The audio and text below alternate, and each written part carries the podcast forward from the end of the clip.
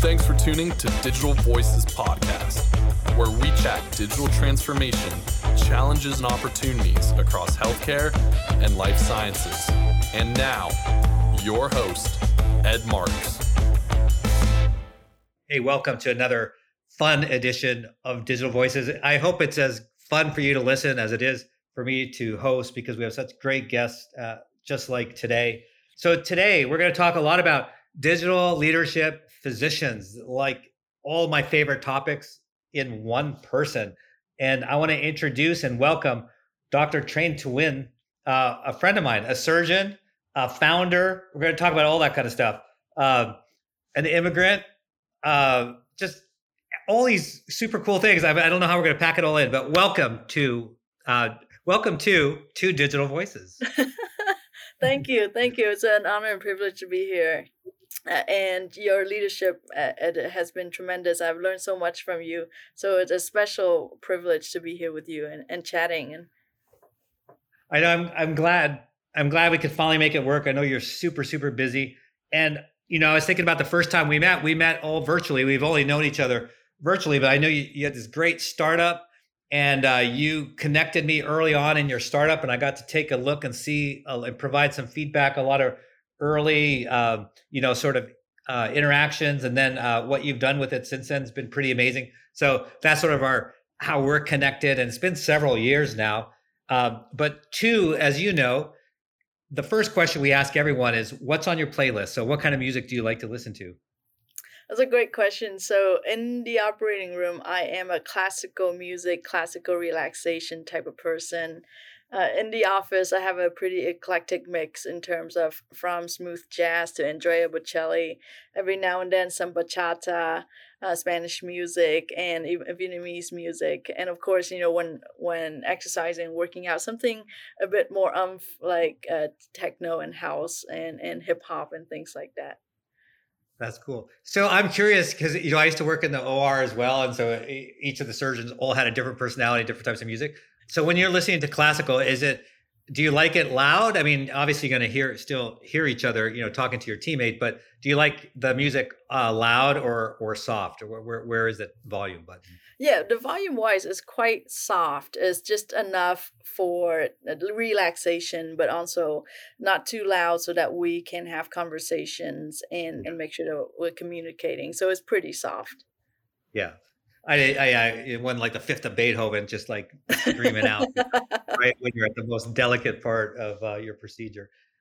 What about life message or mantra? Are there sort of words that guide your life? Ultimately, you know, my life message and mantra is that it takes a village and to pay it forward. I wanted to share something that kind of, I think, would help solidify why I think that way. If we look statistically, right, even in this day and age, approximately about 30% or so of physicians are women, about approximately 20% or so of surgeons are women, about 12% or so physicians are Asian, and maybe about 5% of Vietnamese. And there's no reliable statistics for LGBTQ physicians or surgeons. So as an immigrant Vietnamese woman, LGBTQ surgeon, engineer, and entrepreneur, I've been very blessed with a lot of people who has helped me to be where I am, right? People like ourselves don't make it alone. And so with that, not only does it take a village, but also to pay it forward with the opportunities that we have. Yeah, no, I love that. And yeah, you're very, we need more of you, right? And we don't want you to be the 1% or whatever. But that's what I love about you. You're an unafraid, you're unabashed advocate for women's health, for all communities. And I definitely want to jump into that in a little bit towards the bottom of our time together, because I think it's so critical in this day and age. But share your story. You're so interesting. And for our audience to know, I'm calling you Tu, which is spelled T-U. So when you hear me say Tu, that's your name. So that's why I'm using that. So Tu, tell us a little bit about your story, you know, personal, professionally. Yeah. So I am one of those lucky kids. I knew I wanted to be a doctor since I was very young, around like 8 years old. And then so, you know, when I immigrated, that's essentially was my American dream. But I decided to do biomedical engineering first because I wanted to see bench to bedside, but it's also an homage to my parents who are engineers. And I just love the way engineers approach problems and how they're trained to think. And with that, I've been blessed with opportunities to work in biomedical engineering, ranging from nanotechnology to tissue engineering to medical device and DNA technology, and so many different things that I've been able to get exposure to and learn from. But I wanted to make a more directed impact. So as you could imagine, as a surgeon, there's nothing more direct than surgery, right? The ability to change someone's anatomy, to change their physiology, and ultimately the trajectory of their life. And so I was able to follow that path and that dream and coming to fruition.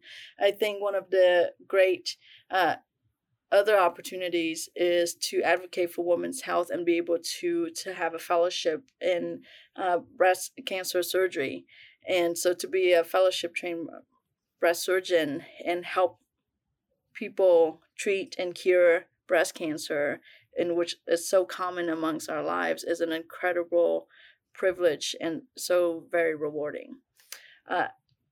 Interestingly, with that engineering background, it's so funny because a lot of my engineers friends, you know, always say, once an engineer, always an engineer. I don't care if you're a surgeon, you're still an engineer.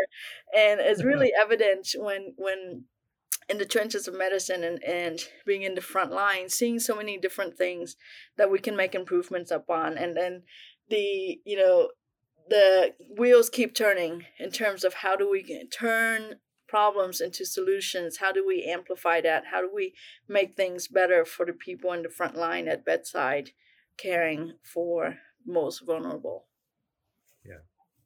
Yeah. That's really what led right to sort of the founding of OptiSurge. You took this engineering know-how background, your passion for taking care of people, and the fact that you're a clinician, a surgeon, and you came up with an OptiSurge. So can you share with everyone a little bit about OptiSurge and, you know, what does it do? Yeah. OptiSurge has also evolved, and we've also gone through through various learnings. With OptiSurge, our mission is to empower the people in the front lines. I think there are a lot of different ways to improve patient care delivery, but there's not as many people focusing on creating tools that are empowering and helpful to the people on the front lines, understanding those pain points, and I guess some people call it the battle scars, right? With that, we've been able to bring together a village of people from very diverse backgrounds, and not just as clinicians and engineers, but people who've worked in med tech and deep tech, people who've worked in regulatory, people who've worked in healthcare administration and leaderships, to look at how we can make a positive impact by focusing on the people who are caring for patients day in and day out, and how to help them do their jobs better. When we first originally started, our big focus has been in leveraging technology such as augmented reality and artificial intelligence to do so, focusing in the operating room. And we've been able to create a lot of really great tools. But interestingly, when the pandemic happened, it showed us that one of the tool set that we built out for the operating room, which I'll dive more into, the telecollaboration platform that we call Vision Beyond, is also transcendent towards the bedside. And we've had healthcare leaders and frontline leaders ask us to take that technology from the OR and onto the bedside to help expand capacity. Essentially, what Vision Beyond is It is an augmented reality tool that is enabled by smart glasses that allows the person at bedside, when they put on the smart glasses using our proprietary platform, can call out to the remote person through the smart glasses, so they remain hands-free, focusing on the patient. Because next to teleportation, I can't tell you how many of us in healthcare wish that someone is over our shoulder helping us in many different situations to expedite point of care and provide support. So this is the tool that allows us to communicate and collaborate in a peer-to-peer fashion in the most frictionless way possible. So give us a little insight too about Vision Beyond. So how it would actually work, like in a real world scenario like you're doing today.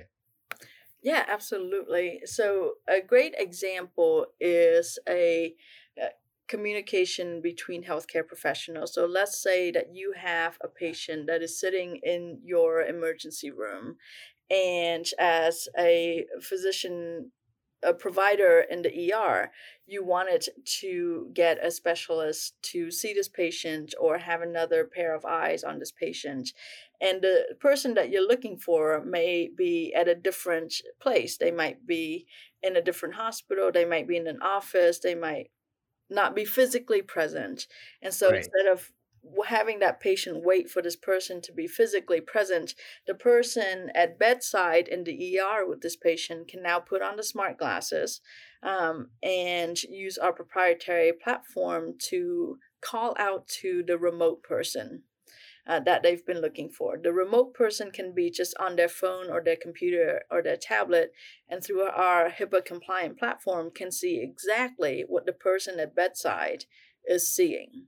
In addition to that, they can communicate audially, and that visual information is not only present from the bedside to the remote person, but let's say the remote person wanted the bedside person to pay attention to a certain area. They can also point and draw to that on their device, and whatever they point and draw to, it overlays through the augmented reality capability onto the patient. So then you know that this is the area that they're paying attention to.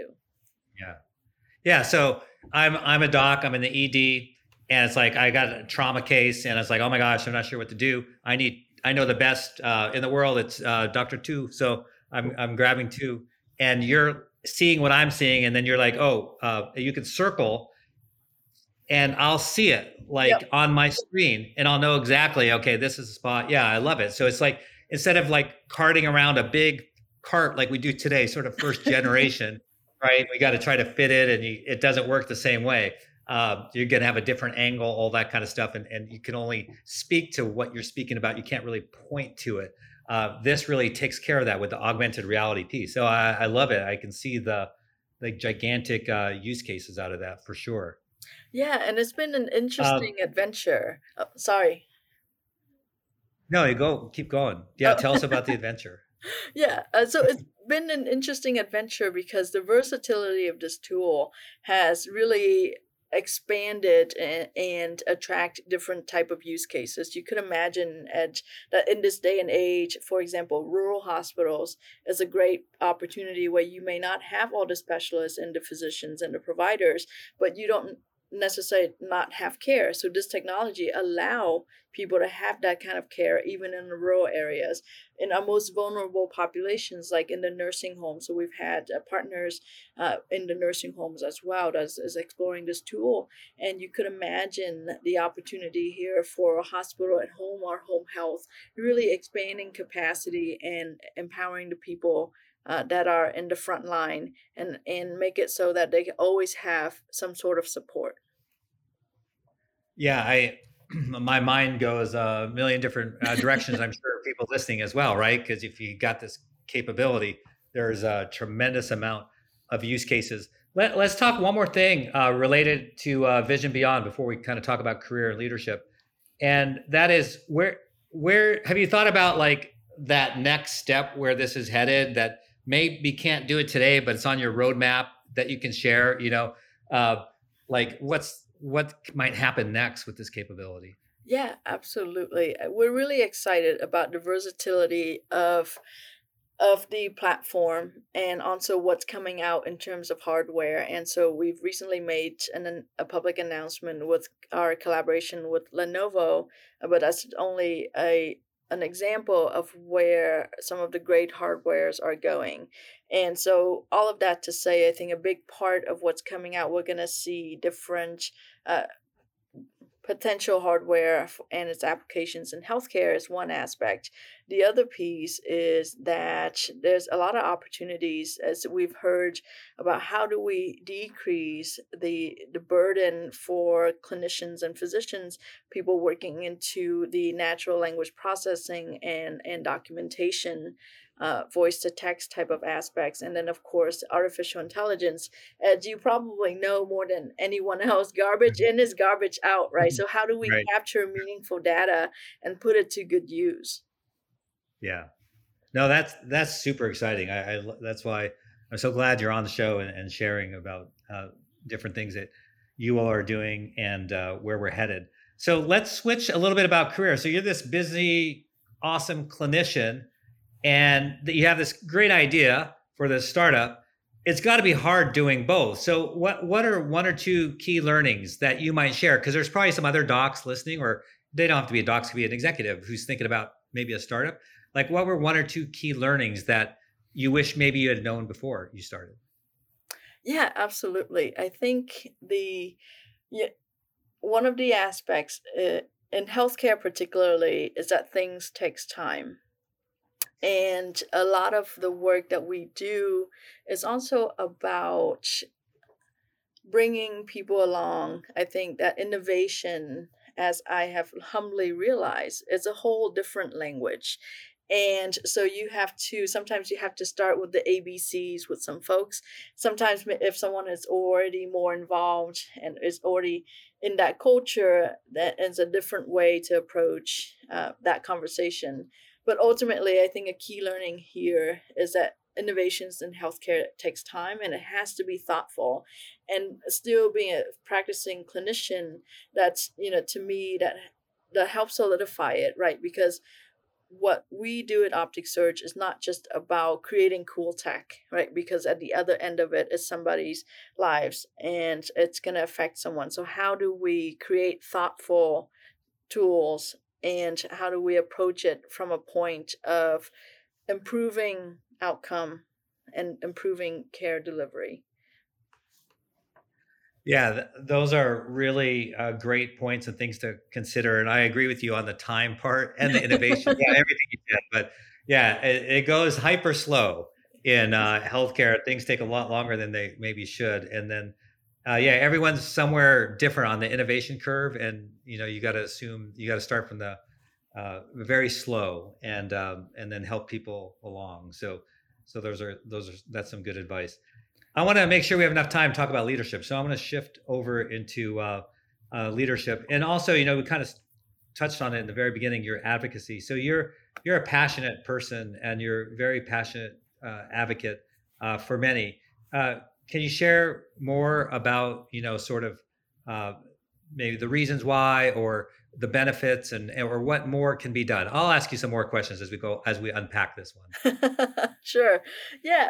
I started in advocacy work. A big part of it was in college, where we do a lot of grassroots work and canvassing, and also creating programs for the homeless and the underserved. And that has also been a great learning and also evolve over time, particularly as in a leadership role. I think something that I've learned is mentorship is a big aspect of advocacy, and creating space for those that may have been marginalized, creating the visualization for someone. I often get people who comes to me to say, we didn't realize someone like yourself can be in a position that you are, and that's inspiring to them. So representation matters. And going back to the mentoring and paying it forward, I think is a big aspect, because those people that you help can potentially help so many more people. And so in the more recent days, I've been focusing on doing a lot of that through, in terms of advocacies, through mentoring and creating space for people who may not otherwise have the experience and the guidance and the advisory.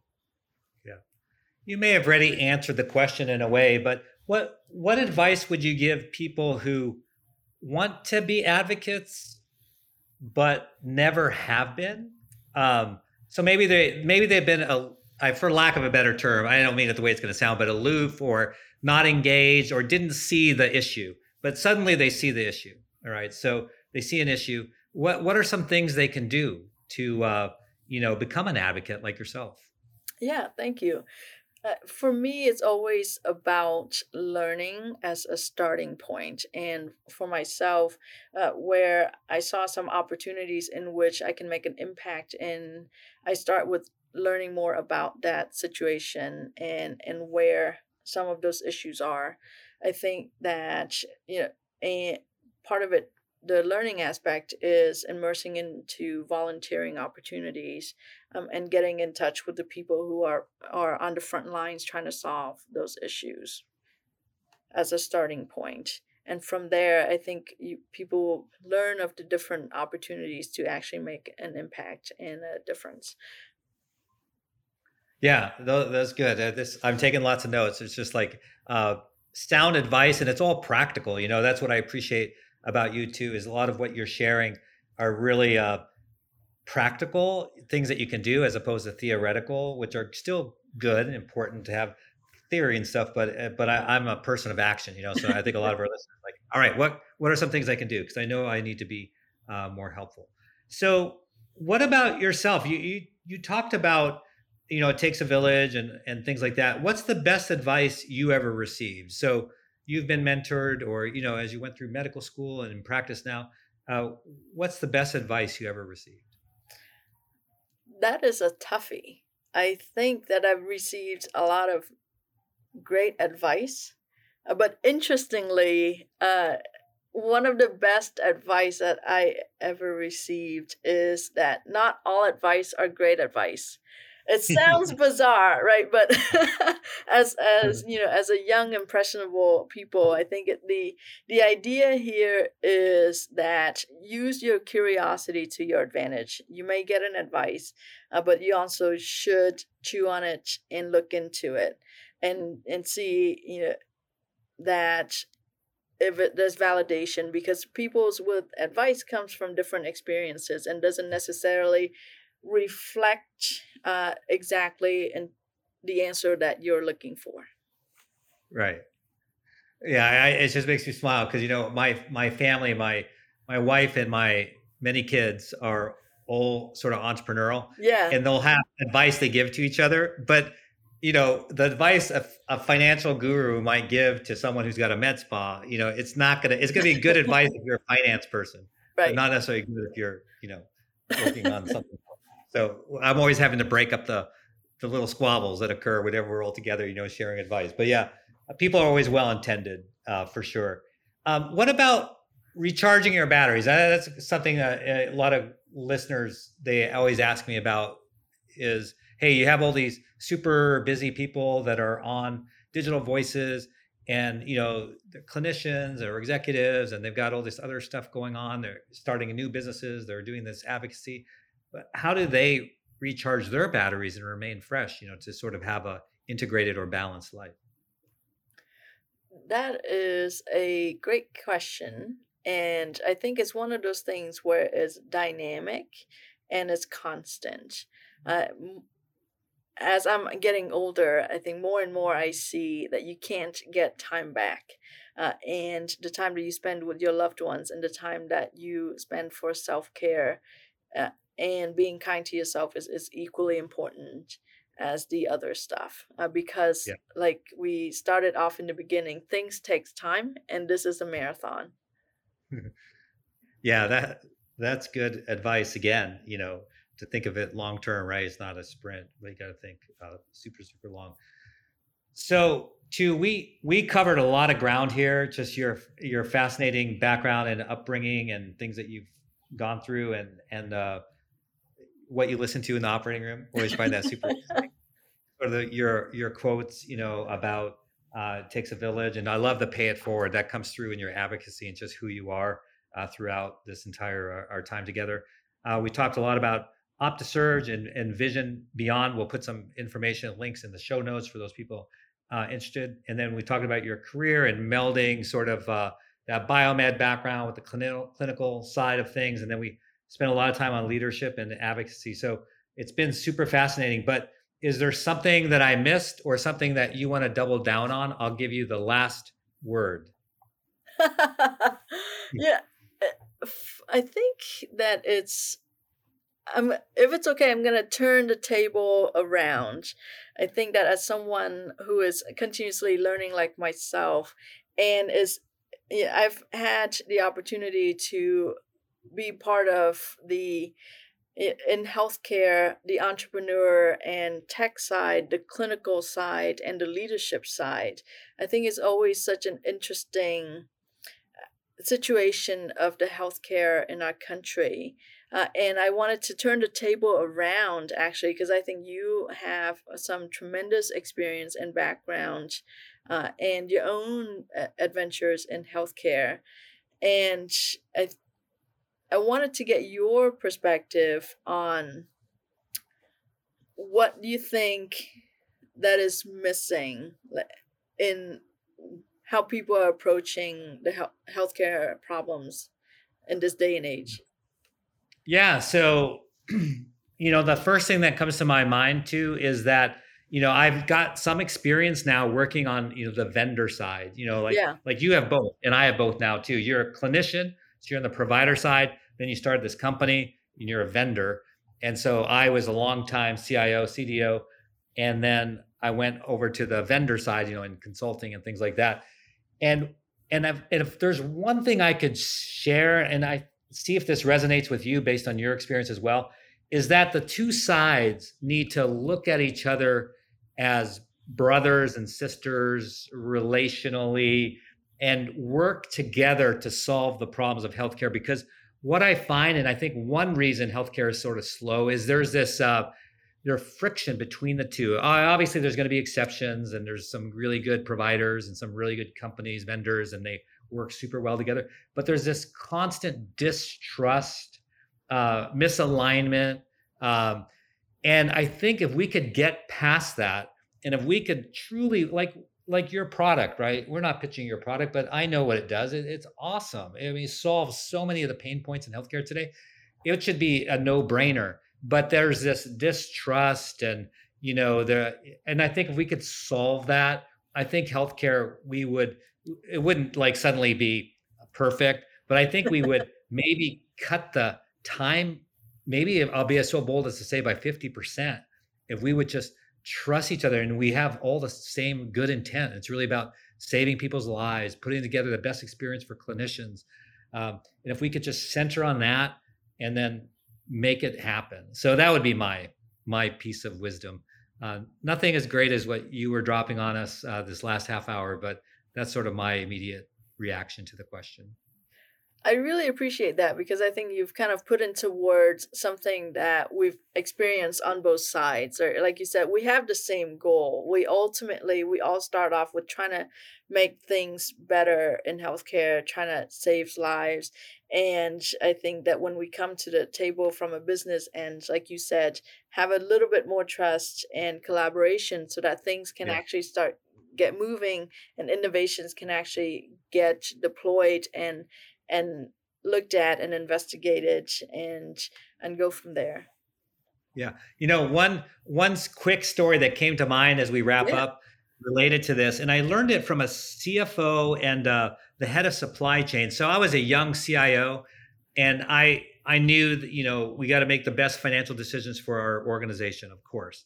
And so I was working with a vendor, and we were just pounding that vendor into submission, getting the lowest price, you know, all that kind of stuff. And I was so proud. I was like, I went back to these two executives. I sort of reported up to them, and I was like proud. And they said, Ed, actually, you went too far, because you don't want the vendor. You don't want a beat up relationship, and you want the vendor to make profits so they can reinvest and keep developing awesome products.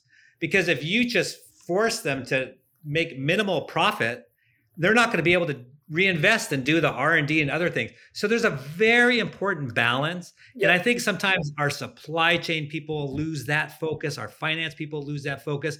And they're all like, get, you know, don't even pay 1% more than it cost. You know, that sort of mentality, that doesn't help us, you know? And so that's a practical thing right there, you know, for my message to everyone is like, be reasonable, because you want your partner slash vendor to be profitable so they can hire the best people, do the best science, do the best quality. You're just like always nailing on price.